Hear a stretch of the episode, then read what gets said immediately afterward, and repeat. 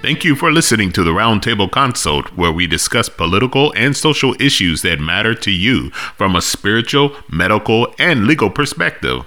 Join the conversation with your hosts, Attorney Sonia Madison and Doctor Mark Williams. Welcome to the Roundtable Consult. I'm your host, Doctor Mark Williams, and I will be joined by my co-host in just a short while here. But I just wanted to get on and enjoy this moment that we had together alone. Sometimes you got to have some quiet time alone, just the two of you. um, but one of the things I wanted to talk about this week, because there has been a lot of interesting developments going on in the um, realm of politics this week, and particularly in Florida. The retaliatory actions of Governor Ron DeSantis. Now, this is my opinion that it was retaliatory. I'd love to hear what you have to think and um, what, what you happen to think about how things went down. So many of you may not know that, and I didn't know, frankly, that uh, Disney World in Florida has been operating since probably the nineteen sixties, I believe, for fifty-five years as a self-governing, basically, city. Uh, they've had uh, certain tax privileges. They've had certain ordinances where they manage that their their twenty-five thousand acres, independent of the city, independent of the governments uh, that are around as well in the surrounding area. So what did that mean? That meant that Disney World had its own fire department. They had their own police department, and they managed that. They had their own uh, Department of Transportation and Roadways. I don't know what their specific departments were, but if there was a pothole on one of the streets in their district, they were responsible for fixing it. The flip side to that is, is that they were able to uh, expand and develop that twenty-five thousand acres, however they saw fit to do it, and they didn't have to submit to the ordinances of Orlando or the surrounding counties. They had functioned pretty much autonomous of the local, autonomously of the um, local government. You might consider that that's a privilege, and it's a privilege that um, we see has been revoked over the past week.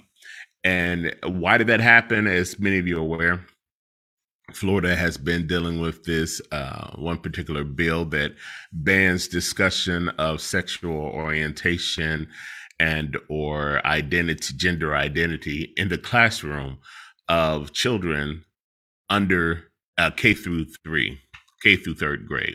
But it does bring up certain questions, just the way that the, the law was written. And it really put teachers in a predicament, predicament, and those who uh, are ardent supporters of that law say we shouldn't be indoctrinating our children into into alternative lifestyles, into sexuality when it's too soon. I don't know any teachers who's going to teach uh, sexuality and gender identity to a third grader. Although some people will suspect that that's what's happening with the indoctrination. But the critics of it will say that if you have a student who asks a question, for example, says, why does Johnny have uh, two men as parents or two women as parents? And the uh, teacher is then forbidden from saying, well, there's all types of family units and love is expressed in a variety of different of those. Um, So they can't even have a simple conversation like that, let alone uh, teach anything about it. So that's up for discussion, whether or not you agree with that law. And we can have some discussion about that in the future. But Disney originally said that they were going to uh, remain agnostic about this. They weren't going to express an opinion one way or the other.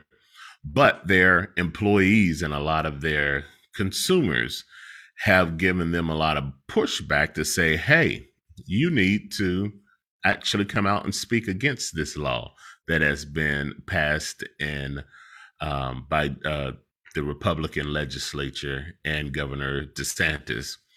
And um, as a result of that, Disney came out probably two days after they said that they weren't going to take a position on it. They came out with a pretty strong and fierce position on it. And that they said that they really renounced that law and will be working toward uh, repealing it.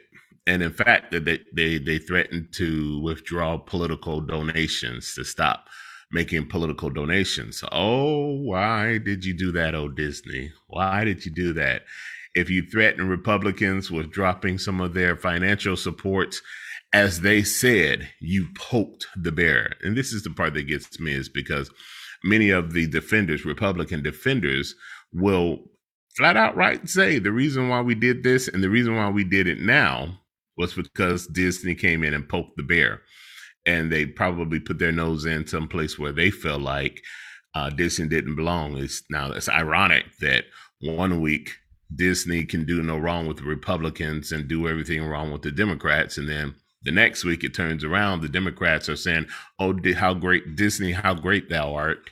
And Republicans are are rebuking them, get thee behind me, Satan. And so it's it just tells you how fickle uh, politics are.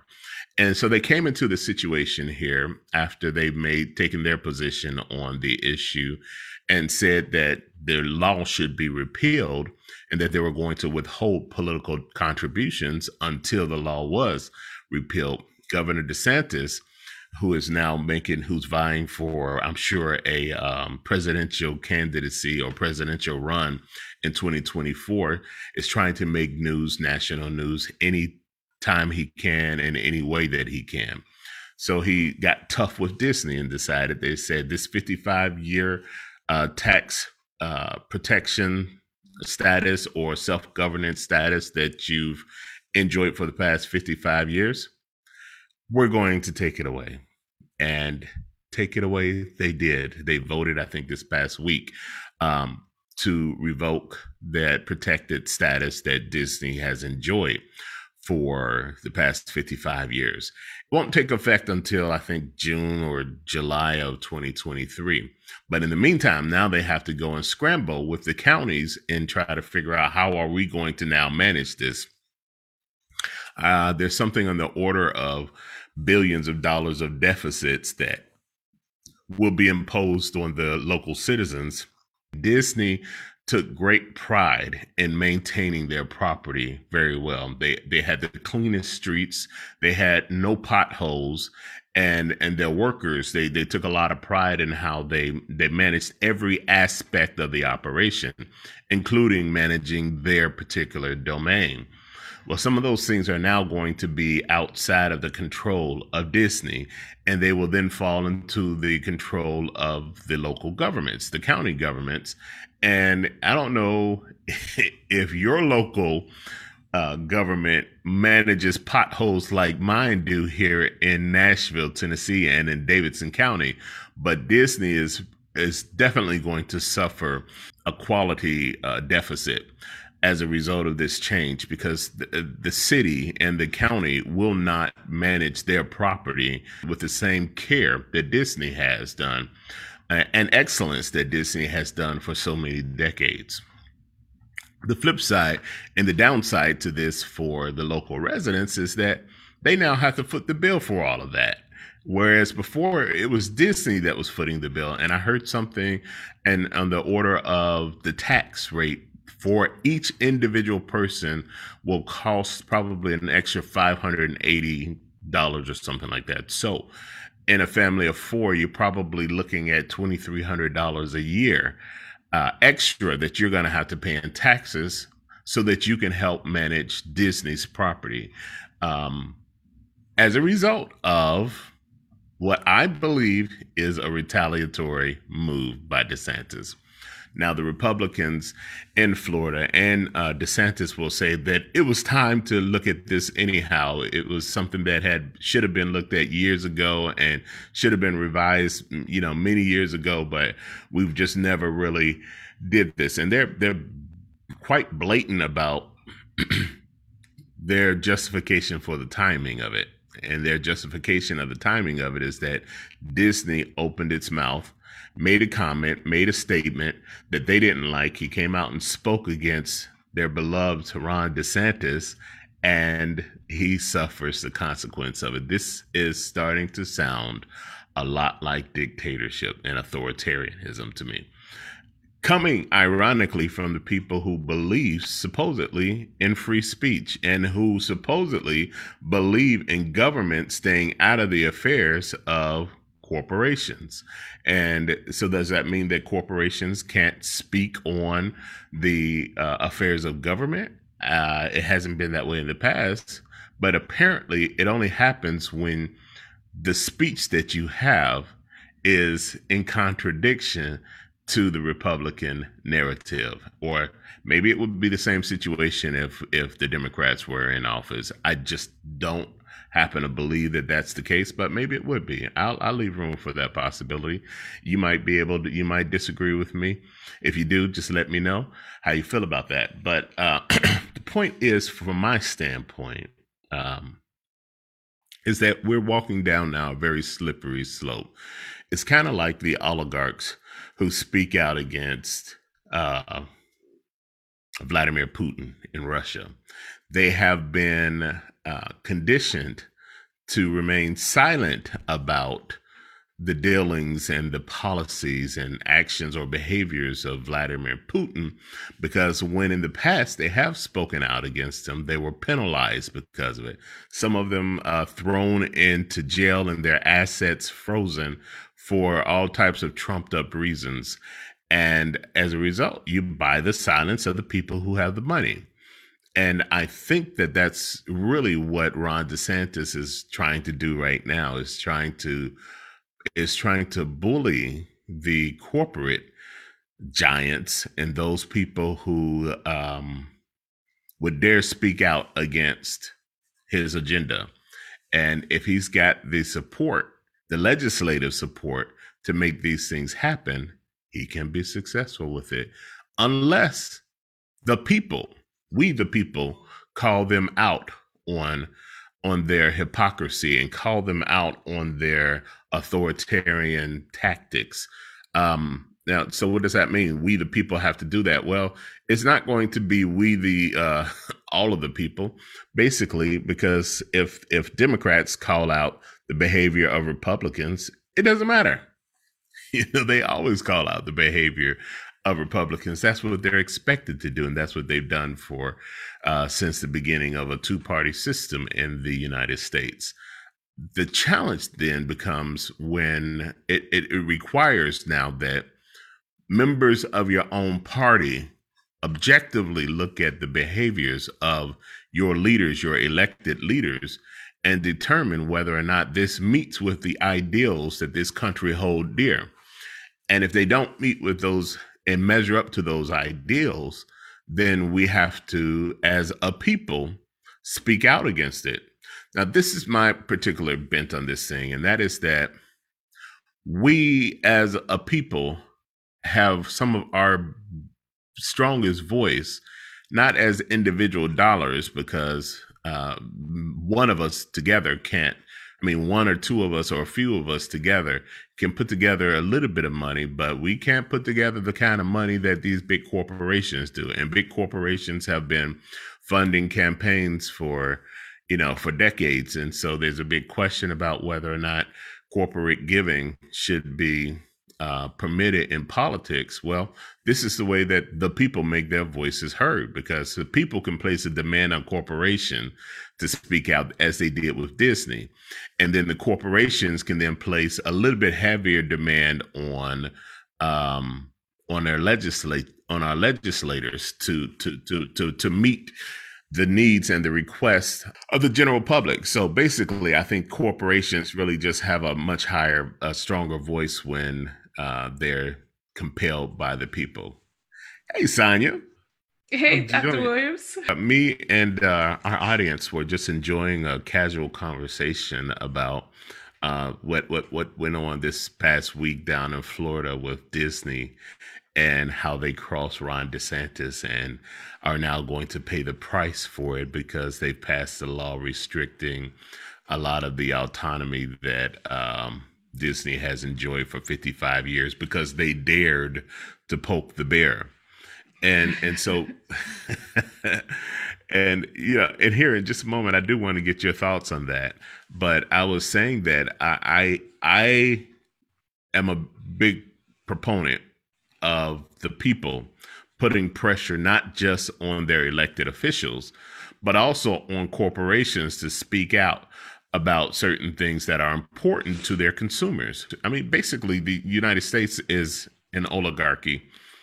It really is. I mean, it's run. The people who are placed in office are placed there because of money. Ron DeSantis has has amounted like a hundred million dollars in campaign funds or something like that right now from his uh, donors. And when you have money, you can run a successful campaign. You can uh, bombard Americans who typically aren't paying attention to specific issues. You can bombard them with advertisements, and then those advertisements are influential. Well, where do they get all this money from? They get them from private donors, granted, but they also get a lot of support, financial support from corporate donors. And I think as uh, as American people, we should be utilizing corporations to help advance some of our ideals. If a corporation doesn't support your ideals, you shouldn't be supporting their product, I don't think. Disney came out and took their position because, you know, their employees and a lot of their consumers demanded that they take a position after they initially decided that they would maintain a neutral position on this. But the demand of the people uh, forced their hand to make a stand. Uh, to take a position, and that position was unfavored by Ron DeSantis, who now, I think, retaliated. What do you think? Well, a couple of points you said. I do not agree that um, corporations should take a position one way or the other. Now, I do think the reality is, as long as corporations are pouring money into certain campaigns, and that is essentially taking a position. I mean, again, I, I don't necessarily agree with them doing that either, but it, we know that that's what they are doing.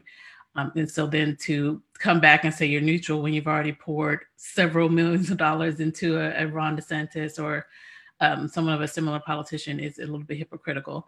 But the reason why I, I don't encourage employers or, or companies to take a stand um, is, is because you are then held as like a, a person. I think a corporation is an entity. It is not an, an individual for the purposes of like a, a murder or of, of establishing certain rights in terms of, oh, the corporation now has this free speech right. And, and, and, and the corporation now has this right to, you know, determine religious um, affiliations and all that kind of stuff. Now, again, courts have made it clear that certain corporations, if it's in their mission statement, like a Chick-fil-A or Hobby Lobby, then they, they can exercise a certain religious freedom. But at the same time, they've been very clear that if it's not, then you are considered an entity. You are not an individual who has an expression that is often protected under the First Amendment. I think also, for the most part, corporations like to tout diversity. And so from that standpoint, diversity doesn't just mean color or race. It means a diversity of thought and ideas. Honestly, I think one of the reasons why Disney did take a stand, it wasn't because the people were demanding it, but because one of their own, I think it was the heir um, of, of the founder, came out as, I want to say, either gay or transgender or, or something, one of those natures. And I'm sorry if I'm um, if it comes off like I'm belittling what he came out as, but the the purpose, the point is he came out with his sexual orientation or his gender identification. And then from that standpoint, it really wasn't, from my perspective, it really wasn't about the demand of the people because, hey, they've been going to increase their rates, which I think they've done post-COVID. People have continued to go down there. They are the biggest revenue gender for Orlando specifically, but probably for Florida as well. And so I don't think that in terms of financial, that they were going to be hit hard if they don't say anything. Um, and, and they do have a lot of employees with a variety of ideas and thought.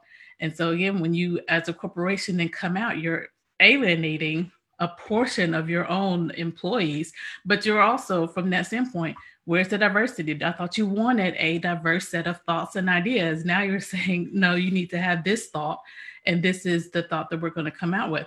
You know, one of the things I know, Chick- I, I often use Chick-fil-A because they're, they're here in, in Atlanta, but one of the things that Chick-fil-A tried to do was say, hey, listen, while we, our, our founder and our C E O does not agree with certain gay or marriage rights, at the same time, we have a, a plethora of individuals in our workforce who identify as either transgender or identify as a certain sexual orientation, and they are being treated the same regardless, because what we are here to do is serve chicken and do it in a way that we feel is morally and, and ethically sound.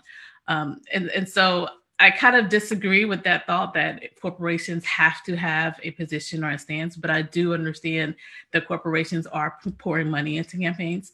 In terms of Ron DeSantis, I think it's something to be said that he has able to raise that much money, because to me, outside of Florida, Florida is the joke. But for some reason within Florida, and, and by the joke it'd be again, why are we talking about critical race theory, or why are we talking about um, the Don't Say Gay bill for kindergartners through third graders? That's already not something that's in the curriculum. So what you've essentially done is says, hey, I want to make a political statement on an issue that is not an issue, just so I can rouse up a base that has, to some degree, a fear of a group that is not doing anything to make them fearful. And so, I mean, I think that's dangerous, that we are now at this point in, in, in life where essentially you have people, and I say this as in Georgia, because Herschel Walker seems to be an actual viable candidate. And if you actually read anything about him, you're, to me, you're wondering, I'm sorry, does best qualified or even qualified no longer of a criteria for my state or um, federal representatives? And so, you know, from I just think it's, it's something to be said about where we are in the world where, again, I know like there's a, a Val Demings running against a Marco Rubio, those candidates that have a much more, you know, conscious ideal as well as execution on what are honestly issues that we all agree on, issues as it relates to uh, minimum wage, or issues as it, oh, I'm sorry, pollen is definitely hit here in Atlanta. But issues as it relates to minimum wage, issues as it relates to healthcare, issues as it relates to, you know, gas or the inflation of the economy, that to me is something that we can all get on board with. But we're so distracted by these non-issues, just so people who are not qualified or viable candidates can get into the running, and then it's essentially not do the, the job that an experienced person is, is more equipped to do. Yeah, I know, I, I know I that was my play. rant. Sorry, that was something. That's quite all right. But you, you, you gotta, you gotta have a penchant for uh, mischaracterizing and, and misrepresenting something that I say. I don't think that corporations should be obligated to make it a, a take a position, but I do very much think that their consumers should take full advantage of leveraging their buying power to force them into a position, or try to force them into a, taking a position on certain things. And it, sometimes it works, sometimes it doesn't, especially if you're giving money to campaigns. Then, you know, if if if I'm giving money to you, I'm getting a service or I'm getting a product, granted, I get that. And and that should be the the the amount of uh, the exchange for the consideration, the given. Got that.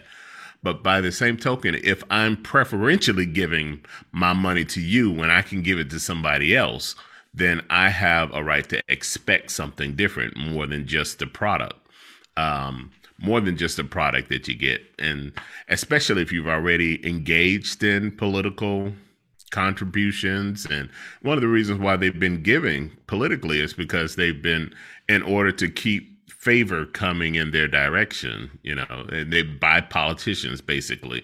They say, well, hey, you'll have to create legislation that's favorable for our corporation. And they know that, but that's self-serving for the corporation itself. And so if you're going to leverage that type of power, at least, you know, let the, the, uh, the proletariat, the, the, the, the, the, the working class people participate and in a way that they feel like they can participate. And and I'm using words like proletariat, but and, and I'll probably get in trouble for using it uh, because it's it speaks of Marxism. And, and and I'm not a big fan of Marxism, but I do think that Karl Marx had a um, keen observation about something. And that is that there are two classes of people in his in a lot of his theories. There's a bourgeoisie, which are the people who have all the money. And then there's the proletariat, and the bourgeoisie always prospers off of the labor of the proletariat. And there's a growing wealth divide. And we see that that happens. And he predicted that when there was a substantial gap, a wealth gap between the bourgeoisie and the proletariat, that the proletariat would eventually revolt. And because of the bulk of the number of people in the proletariat, when they revolt, then uh, it forces the hand of the bourgeoisie to do some things in favor of the proletariat.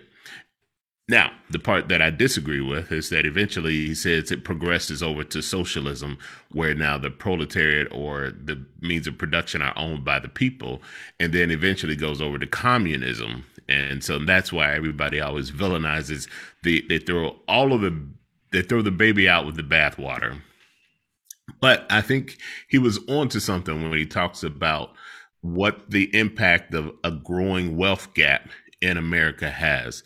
We are starting to realize those people who don't have political power and who don't have uh, political influence other than their single vote. They're starting to realize that they do have influence, in the way that they can exert the greatest influence on their um, on their legislators is by using an intermediary, which are the corporates like Nike. For a period of time, Nike um, remained silent about some of the um, the Colin Kaepernick thing, and then they came out with the with the in strong support of it. Why? Because of the demand of the consumer. The proletariat is now raising their voice. And when the proletariat raise their voice, the bourgeoisie will have to eventually listen if they plan to survive, I think, and continue to thrive. Because right now you can organize people with the internet. People can organize so quickly, and you can spar a boycott instantly uh, with just a couple of tweets. Get a couple of famous people in who will tweet some things, and and then next thing you know, nobody's buying Nike, or nobody's supporting Disney World, or they see a big drop in their revenue. And like many companies, you don't have to have a huge drop in your revenue. twenty percent drop in your in your revenue can have a substantial impact on a company, uh, certainly on a company the size of Disney. So if we can get twenty percent of the people to say, okay, well, we're going to take a stand this way, then they'll move out. Which too, again, again, I don't know if Nike did it because of the demand on the people. I don't know if Colin Kaepernick was a um, already, I guess, a fa- the face of Nike or a person of Nike. And so I'll have to do some research on this. But if he was, then to some degree, you're like, okay, you've used this person to sell your product. And now that this person is being ostracized, are you going to ostracize them too? Now, if if Colin Kaepernick wasn't already signed with Nike, Nike, I don't think Nike would have felt compelled to say any one or the other, unless they decided, okay, this could be a good marketing strategy, which we saw with Pepsi, and it blew up in their face. Again, I don't think people were demanding Pepsi say anything. But then when you decide to let me latch on to something and hopes that it may increase my marketing sales, which I think is really what they were trying to do. And if you don't know what I'm talking about, I'm talking about the Kendall ad, where she is walking into, I guess, a, a demonstration or whatnot, and she goes up into a group of cops and hands them a Pepsi. And then it became the running joke on social media. Oh, if only Kendall had a Pepsi to clear up this racial or divide that is often come up between the police and, and particularly the Black people giving, that we constantly talk about excessive force and the overuse of it when, when it pertains to people of color. So I don't I don't think it was a demand for people to, to or corporations to say anything. But I do think corporations are like, okay, well, let me latch on to a marketing scheme here. And I think that's, again, if Colin was already signed to Nike, I just think they're latching on to, hey, this is someone that that is our ambassador, that is our pretty much signed to us, we have to show support of him. And I think, honestly, with LeBron, I think he has been the one forcing Nike to get out and, and say a little bit more, because he kind of understands, hey, the bulk of your sales are on the backs of all these athletes, and these athletes are, are taking a stand. Now, if you're going to use me, then I ex- expect you to also align with some of the values and, and moralities that I say. But I don't think it's necessarily the demand of the people that are forcing, or that corporations feel compelled to speak out why, on. Why, why, why would it not be? If it all eventually comes down to money and dollars, if you if you're looking at a marketing strategy, the whole benefit of a marketing strategy is to increase revenue. You don't just get a market. Well, we just want to do a marketing strategy for goodwill. You know, right, to increase even revenue, if they did it, but that to me, then even the if they not, did it not, for goodwill, but that to they me were is trying the goal. to increase the, in, what? Well, because sorry, what? But that to me is the goal, is to make more money, not to respond to the right. demands of the people. That's, that's, that's the, all I'm saying. I don't think it's the, respond, the demand of the people. The demand of the people is saying, listen, if you want to keep the revenue coming in, it's not just saying that because we're, no, we're we, we love the people. Though. No, people are, if, people if are buying dis- regardless. I mean, no, I disagree. people are gonna no, I people disagree. are gonna those new um Nike you know, Air Jordans come out, they're gonna buy it whether you have made a stand or not.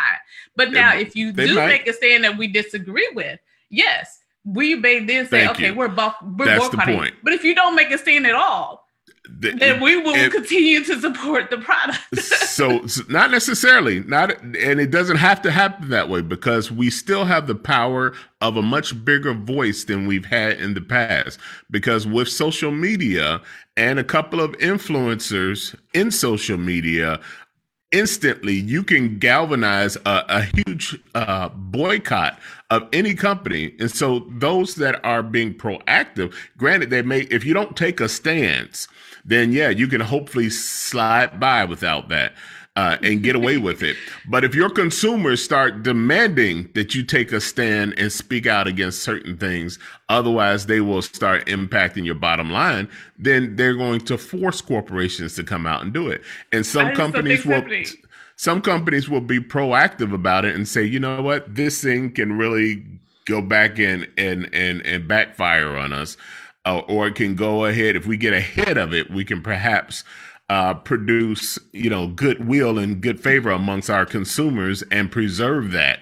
And maybe someday we may need to actually rely on that. But this is a good opportunity for us to do it right now and to insulate ourselves against certain future uh, Chick-fil-A tragedies. Chick-fil-A is the perfect example of, you boycott them and their sales are skyrocketing. I mean, and so, but that, but that's what I'm saying. Like, I, I don't think it's, because I, I do think we're at a, a certain day and age that we're so divided that no matter what stand you take, you're either going to get people that um, are aligned with you and support you, or get people that will boycott you, but yet still the people that are aligned with you will make sure that, hey, I want to push that this is a position that, that I, I agree with. And so, and again, I, I use Chick-fil-A as a perfect example, because again, I don't think the company itself came out, but when the C E O came out and said what they said, there were boycotts left and right, and yet sales continued to skyrocket. Um, and, and, and you get, you look at a Chick-fil-A commercial and they're not putting out any message per se, but that's what I'm saying. I, their revenue was going to be good regardless. But then when their C E O puts out a message that alienates a group of people, those people that are high on board with it continue to make those sales skyrocket. Well, I can guarantee you that Chick-fil-A knew their market before they took a strong stance on something. They yeah, knew their who C E O their market did. Their but C E O they, they, did. but they know but they knew their market. If you know your market, and your market is one that um, that requires or generally leans a certain way, that market, and I'm not saying it from the standpoint of a corporate, what the corporation should be thinking. I'm saying from the standpoint of what consumers should be thinking and what consumers should be demanding, is that if we understood what our buying power is in, in the black community, you understand what your buying power is, you should not have to tolerate things, other things like what else is going on in Florida. We're talking about um, where they're redistricting and basically eliminating the black vote down in Florida. They've done it here in Nashville, Tennessee. When we understand what our buying power is, when they've divided up the line so that your vote really doesn't matter, what other options do you have? You have to then go to the corporations to say, I need my oligarch, to my quote unquote oligarch, to advocate on my behalf, because my vote has now been diminished by the way that they drew their lines. They can't diminish the, the dollars that these corporations put into their campaigns. So that's the, that's coming to be, it's about to be the, the only mechanism that a lot of us have as black people to be able to exert our positions, or at least to make our voices heard amongst our legislators. But, you know, that it would be a good example of that working if, say, for example, we boycotted a Versace or a Yves Saint-Laurent or a Louis Vuitton or a Gucci. Um, and, and again, I'm not saying that Black people are their primary market, because we, we probably are not. But nonetheless, are any of those corporations or entities taking a position? And they've been able to not do so and not have to feel like there's their sales are plummeting.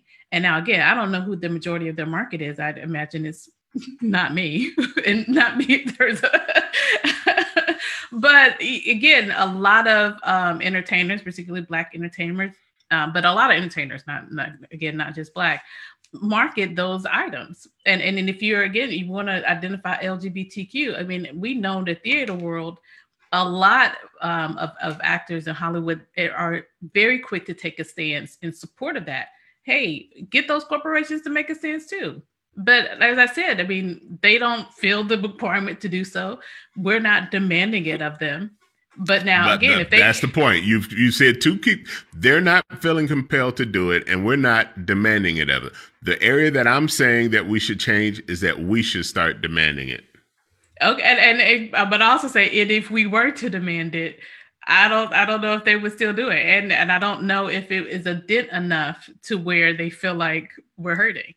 So let me ask you this question: what's the other alternative when they're redistricting Black? I mean, you know me. Districts. You need to be handing on those legislators, because that that to me is the problem. Is that you, the where are you going to get your legislator from? You don't have a vote. You can't get it's it with a vote. Supposed to be from the people, right? Or is the legislator yeah, that coming from the people? Be.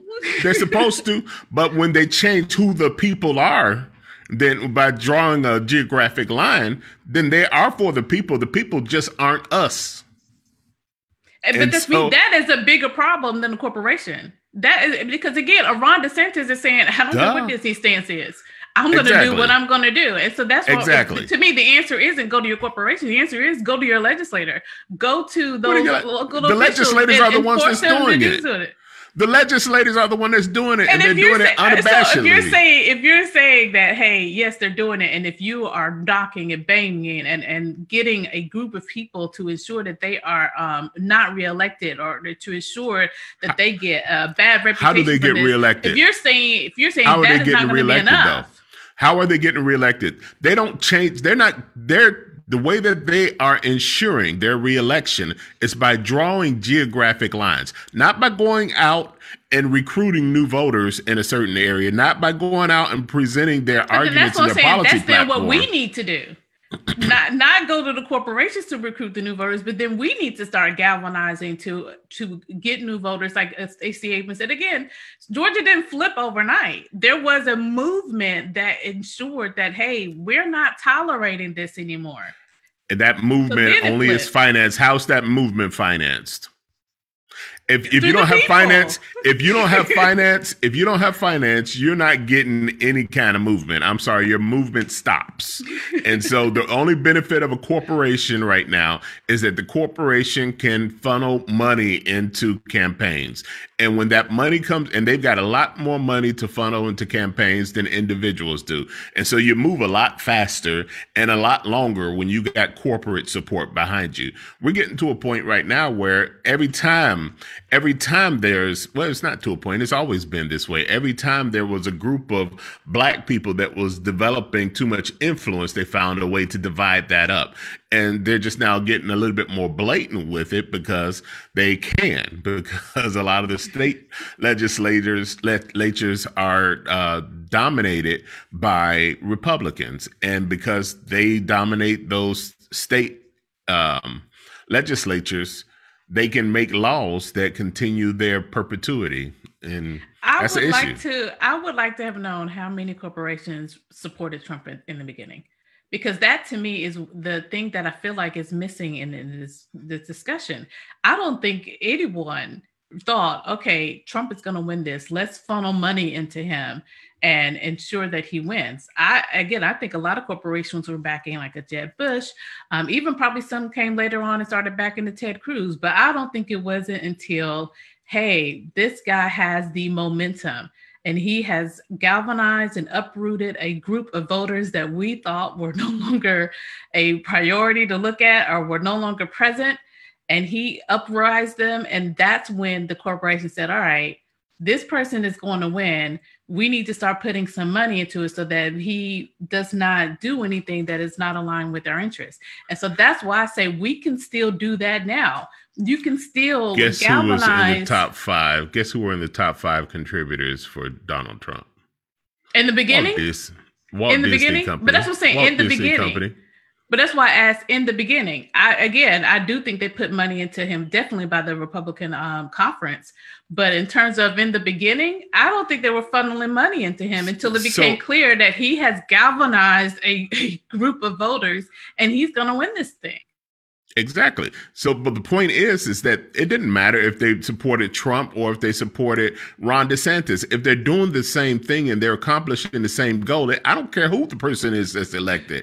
If but you're I'm going saying to silence the money is vote, coming after. I'm just saying the money is coming after. And so that's why I'm like, we can still galvanize and, and get behind a candidate so that we are showing the corporations, you know, this is the person that we want in this position. Because to your point, the money is going to be poured into that candidate. But I do think there is a, a conversation to be had about who is the candidate that is galvanizing the community, that the community is supporting. And that's what I'm saying. Hey, let's not lose fact, lose the, the fact or the ideology that, hey, this is a government for the people. That's why I say it's disheartening that Ron DeSantis is raising so much money, because I, I am like, okay, who is, is this the people? Is that what the people of Florida want? And if that is, then hey, I gotta respect it. But if it's not, then where are the people in the community putting their support behind the other candidates so that uh, again, these corporations see, wait a minute, this person has a, a viable chance of winning. Have you not been paying attention? Right now, the candidate really doesn't matter anymore, because the candidate right now is uh, every candidate. Look at look at um um. McCarthy. You know, one moment, you know, he's moved by ethics, and the next moment he's moved by, you know, threat of, you know, losing power. And yeah, so the they people, do, not by corporations, the people. Not, no, the people, the people, the people are granted. They're going to have some issue. They, you're going to have some primary. But if you got the dollars, if you got the dollars, which Ron DeSantis right now has the dollars, and that's what boosts most of their confidence about anything, is if you get those dollars in support, you're going to run a successful campaign. You, it'd be kind of hard to to, but I'm uh, saying to lose a Ron campaign DeSantis, where you're outfunded by Through, but to, I'm to, saying to, Ron to DeSantis has the dollars because he has galvanized a group of people that are working on fear. Not I mean, every people. Yeah, that's, that's and, true. And that to me is what I'm saying. Like, where are not, the people? And and again, if that is what the people in Florida want, then hey, I can't I can't say anything about that if that's what they want. But if it's not, I'm not then I'm saying, hey, people, you're the ones that these corporations are looking to to determine who is going to be the next leader. Exactly. Thank you. So, but that's my point, is that I'm not discounting the value of the people. In fact, I'm expanding the power of the people, because the power of the people is in their vote. It is in their small contributions that they make, but it is also in the influence that they leverage against the corporations who are making donations to these, to these parties that are causing oppressive Uh, or putting together oppressive policies. If you are, if you are supporting a corporation that supports a party that uh, advances oppressive legislation, you can stop that. So expand your power by demanding that the people who receive your consumer dollars also stop advancing policies that oppress you. I, I, it makes perfect sense to me, though. But and, and we've got that power. We've got that power more now today than we've ever had in the past. And granted, it puts corporations in an awkward position, especially if in the past they've continued to give, like Walt Disney. It puts Walt Disney in a in a hugely unpopular position to have to say something, because in the past they were one of the top five donors for Donald Trump. And now, you know, you got Ron DeSantis. You're like, do we now support who's doing this, who's retaliating against us and saying, you know, I don't care what you gave in the past. You know, if you come against me, you're going to be taken down. So there goes those dollars. And he can only do that because he already has a hundred million dollars in the bank. You know, well, and, and to be fair, um, oftentimes corporations will pour money into both candidates. And so I, I think it's very... Oftentimes in the media, someone's quick to say, oh, Walt Disney put this money into Trump, as if to say he didn't put any money into Joe Biden. And that is more likely not true. He put, they probably put money into both candidates. Um, but again, that's not the salacious story that happens. The salacious story is, oh my gosh, he, they supported Trump, or they poured money into Trump. And then this is where we are. Um, but that's why, again, I, I'm like, I rather the people put that pressure on their legislators, on their constituents, on their elected officials, than to put that on a corporation. I, you can rather. I get that you the wording that you're using is, I would rather that they put it there. I would. I'd rather that I they put it, it on both of them. I would think it would be more influential. I'd rather that they put it on both of them. No, the, the, the, look at Walt Disney. You're not, you're not paying attention, Sonya. You're not paying attention, because the minute the minute you start putting the the pressure on the legislation, they'll cut you out.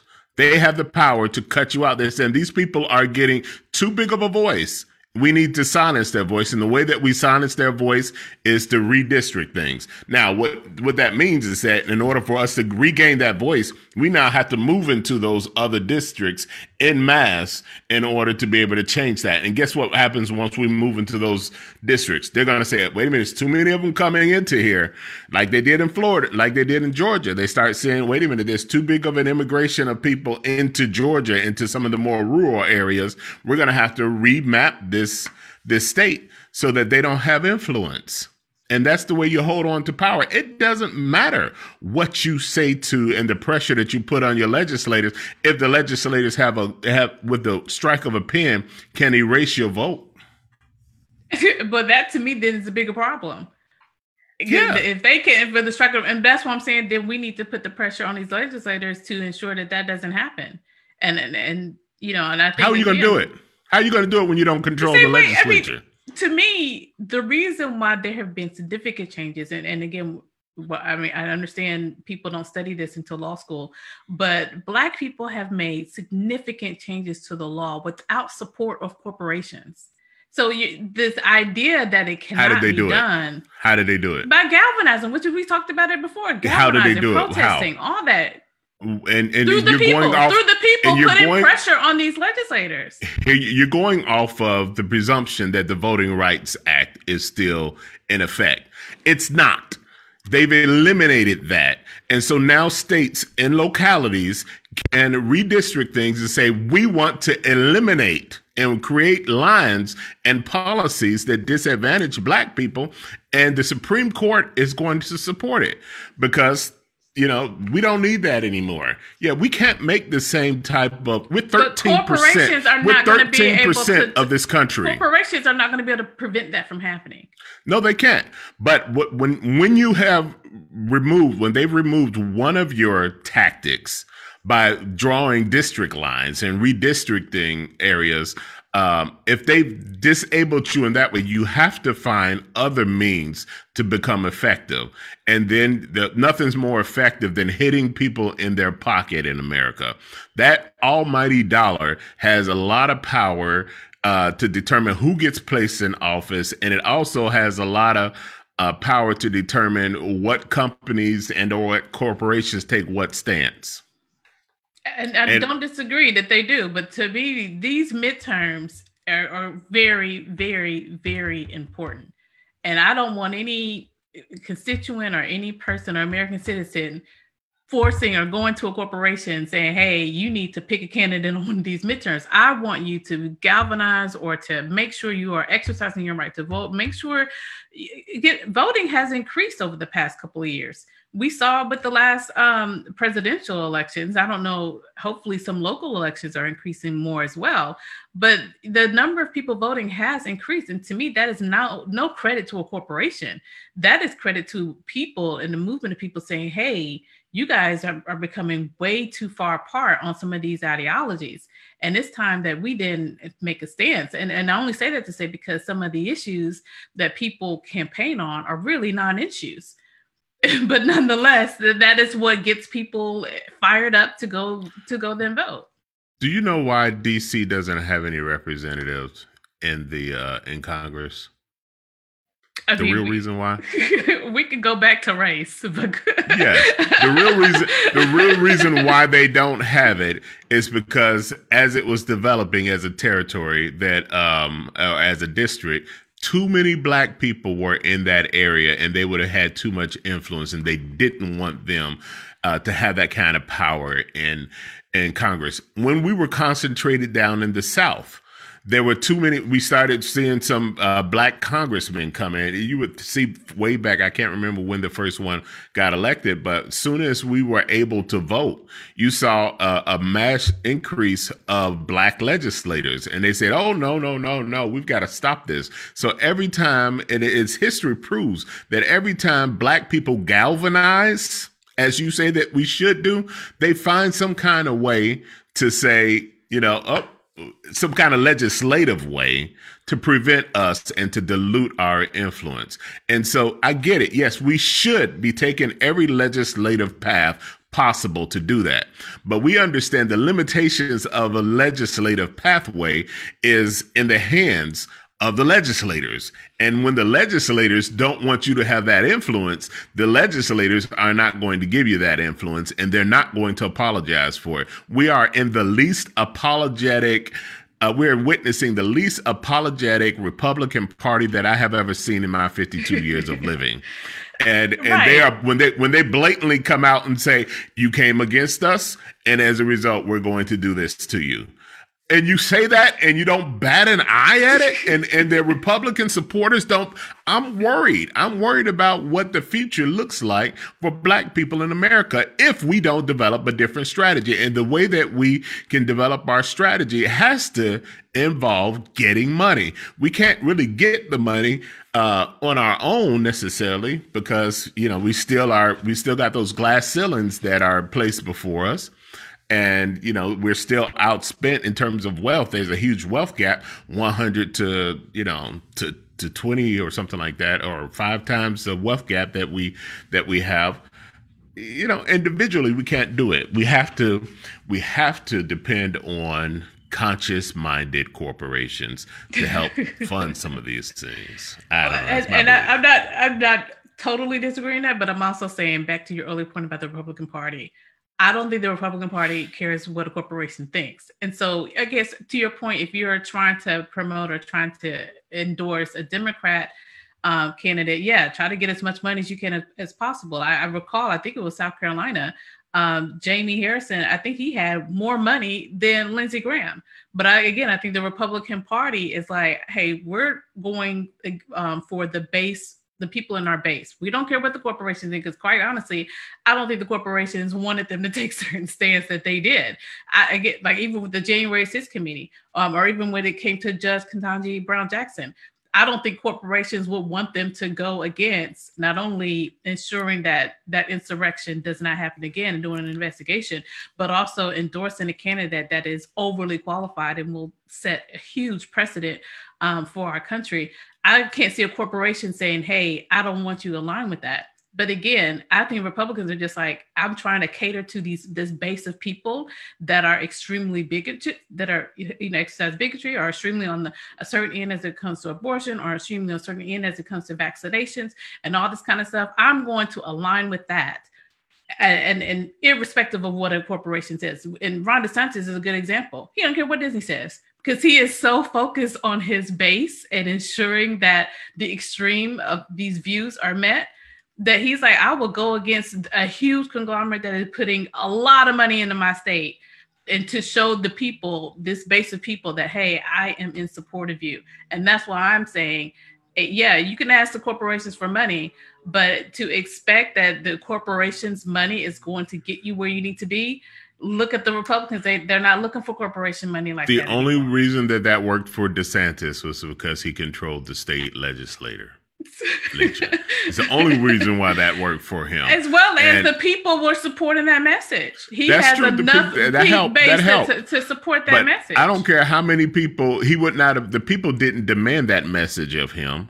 He took that, he took that of his own prerogative. The people weren't saying, we need to go out and, and, and, and I don't know. And you, half at least, the people, at least most of the people in the his news. district, Most at least according to his- the news, I don't know. There were a lot of people like, I'll get these masks off our students. And a lot of people, don't teach race. Don't make my white child no, feel I'm bad. No, I'm talking about like- Disney. I'm talking about Disney right now. Most of the people in his district didn't probably didn't even realize that Disney was his own self-regulatory entity.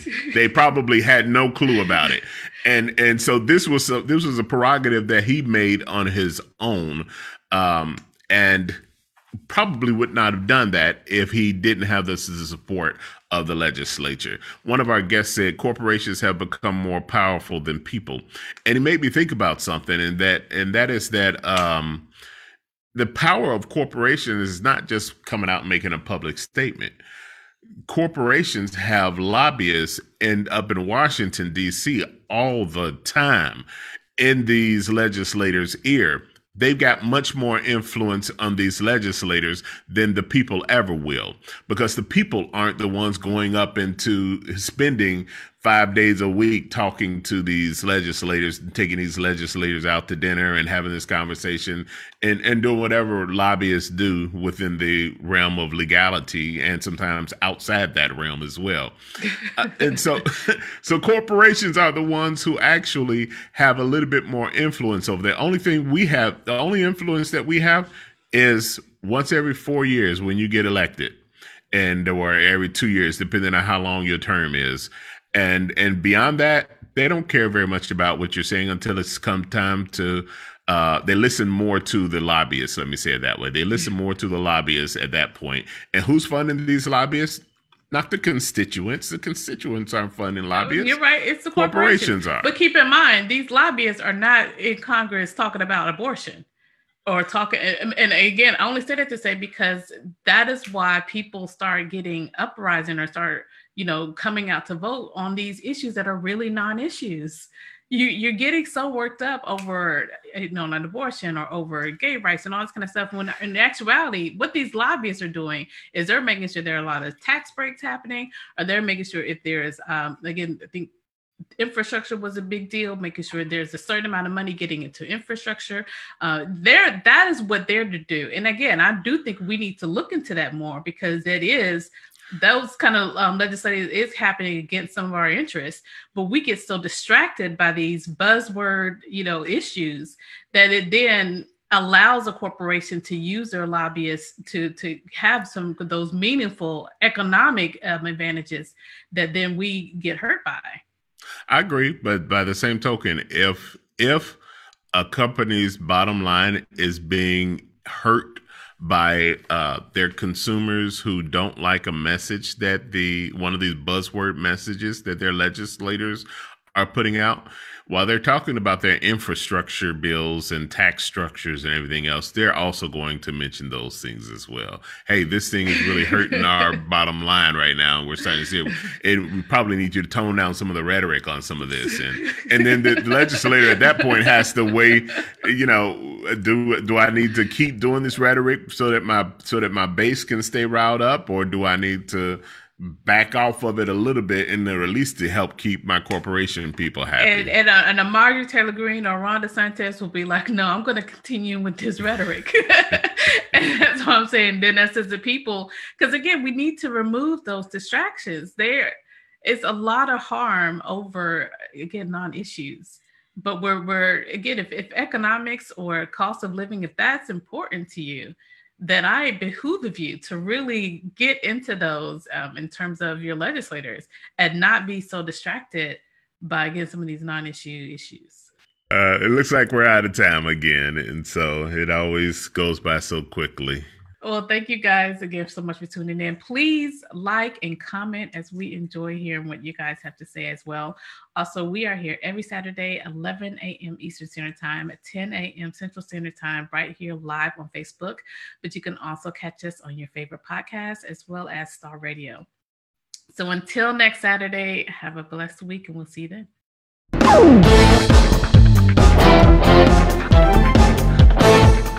This has been another episode of the Roundtable Consult.